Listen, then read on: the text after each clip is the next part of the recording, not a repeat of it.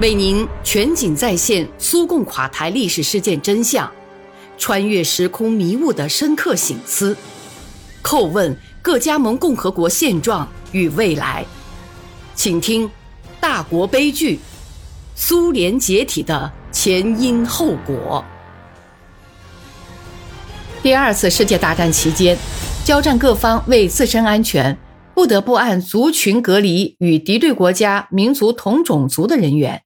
英国对日耳曼人，美国对日本人都是这么做的。苏联的日耳曼人从国家欧洲部分被迁往西伯利亚、哈萨克斯坦、中亚。除此之外，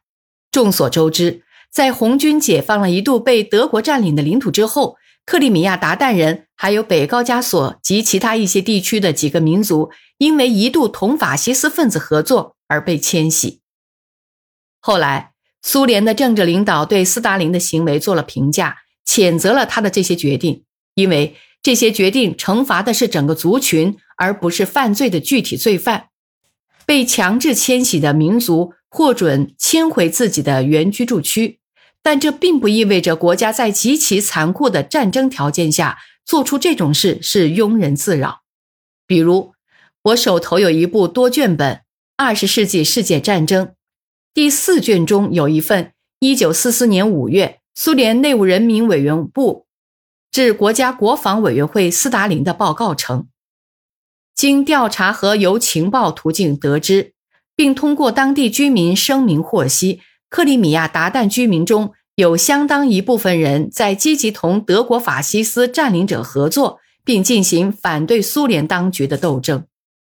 德国法西斯占领者。在由德国和土耳其回国的白卫军穆斯林侨民帮助下，建立了一个所谓鞑靼民族委员会，下设分支机构。该委员会在克里米亚所有鞑靼地区均设有分部。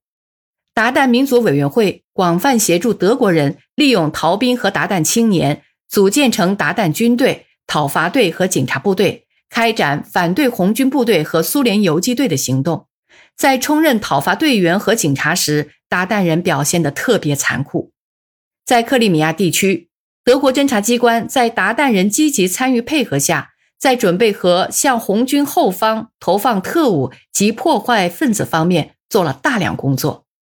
达旦民族委员会同德国警方一道，积极参与并组织，并为德国掳掠了五万余苏联公民，在居民中为德军募集资金和物资。对当地非鞑靼居民进行大规模告密活动，千方百计欺压非鞑靼居民。鞑靼民族委员会的活动得到鞑靼居民的支持，德国占领当局向鞑靼居民提供各种优惠和奖励。现在时代变了，克里米亚鞑靼人同克里米亚的俄罗斯、乌克兰人的斗争同六十年前不一样了，但应该知道历史。并从历史教训中得出应有的结论。对历史不能加以报复，不能像目前在克里米亚做的那样，否则我们会走得太远，钻进死胡同。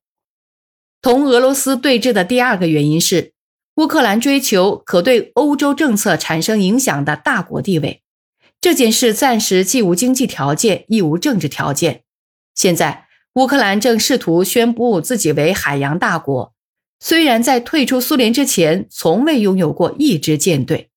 这样一来，便决定了黑海舰队在乌克兰军事政治战略中的地位和作用。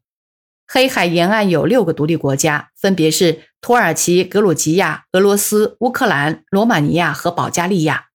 各国为加强自己在该地区的地位，控制博斯普鲁斯海峡和达达尼亚海峡，进行了尖锐的斗争。已经不止一次发生过严重的军事冲突。一九九一年以后，俄罗斯将自己的舰队调离地中海。虽说美国在那里已经没有实际的对手及我国军舰，但第六舰队仍以意大利为基地，掌控着地中海的整个军事政治形势。由黑海经由海峡的出口，实际上掌握在美国人手中。但为了对黑海地区各国施加影响，美国还必须对经由海峡进入黑海的入口进行掌控，因此，作为我国舰队基地的塞瓦斯托波尔就处于十分重要的地位。它在海上占有极为优越的位置。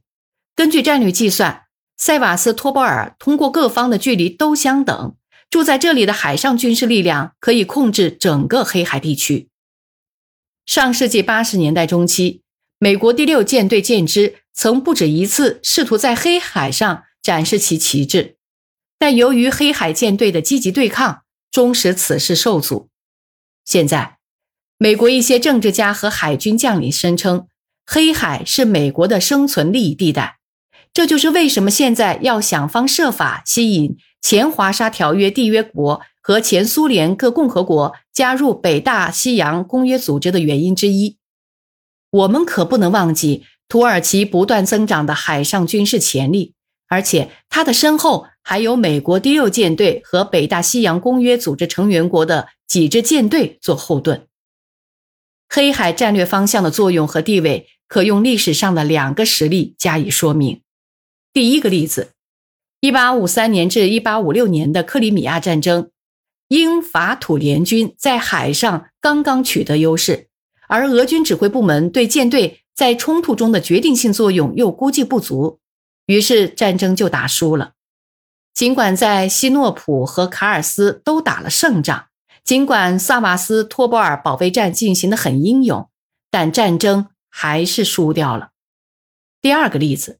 十八世纪，俄国为了保卫南部疆界、打通出海口，与土耳其曾进行无休无止的战争。比如，一七六八年至一七七四年战争期间，步兵在卢米扬采夫指挥下，采取打击土耳其行动的同时，还大规模展开了一次大胆策划的机动行动。其创意者是阿列克谢·奥尔洛夫伯爵。他向叶卡捷琳娜二世提出一个向希腊群岛地区派出一支海上考察队，从南方向奥斯曼帝国发起进攻的想法。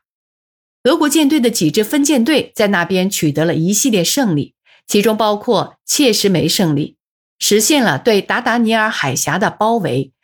保证了对俄国有利的库丘克凯纳尔基合约的签署。这是历史。这段历史说明，在任何条件下，俄国政府均不能低估黑海战略方向对国家民族安全所具有的重要性。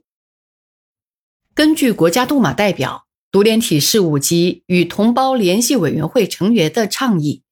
经过首届国家杜马向主要军事专家咨询，结论认为，在塞瓦斯托波尔水域，俄罗斯黑海舰队不可能与乌克兰海军共用一个基地。并于1995年4月通过联邦暂停单方面削减黑海舰队法，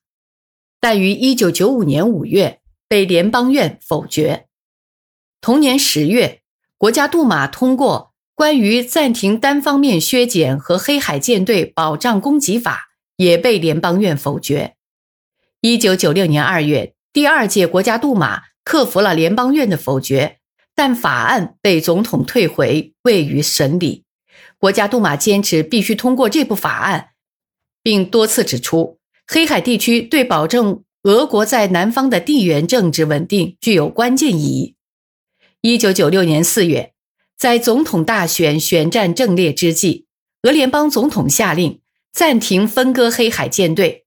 因为乌克兰方面试图把一个不能被接受的表述强加给俄罗斯。即把港区同黑海舰队在塞瓦斯托波尔的所有基础设施分割开，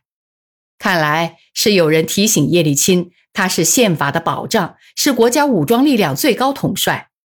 因此有责任捍卫俄罗斯的民族利益。我认为，由俄联邦总统和乌克兰总统签署的关于分割黑海舰队的索契协议，规定这两个国家的海军拥有单独的基地。但协议为乌克兰单方面破坏。尽管乌克兰方面在敖德萨、奥恰科夫和其他地方拥有很不错的海军基地，他仍然坚持要让自己的黑海舰队在塞瓦斯托波尔也拥有基地。两国海军在同一塞瓦斯托波尔湾拥有基地，从军事观点来看是不能允许的，因为乌克兰海军随时可将我国舰队包围起来，削弱其生活保障体系。削弱俄罗斯武装力量战略行动统一体的活动能力。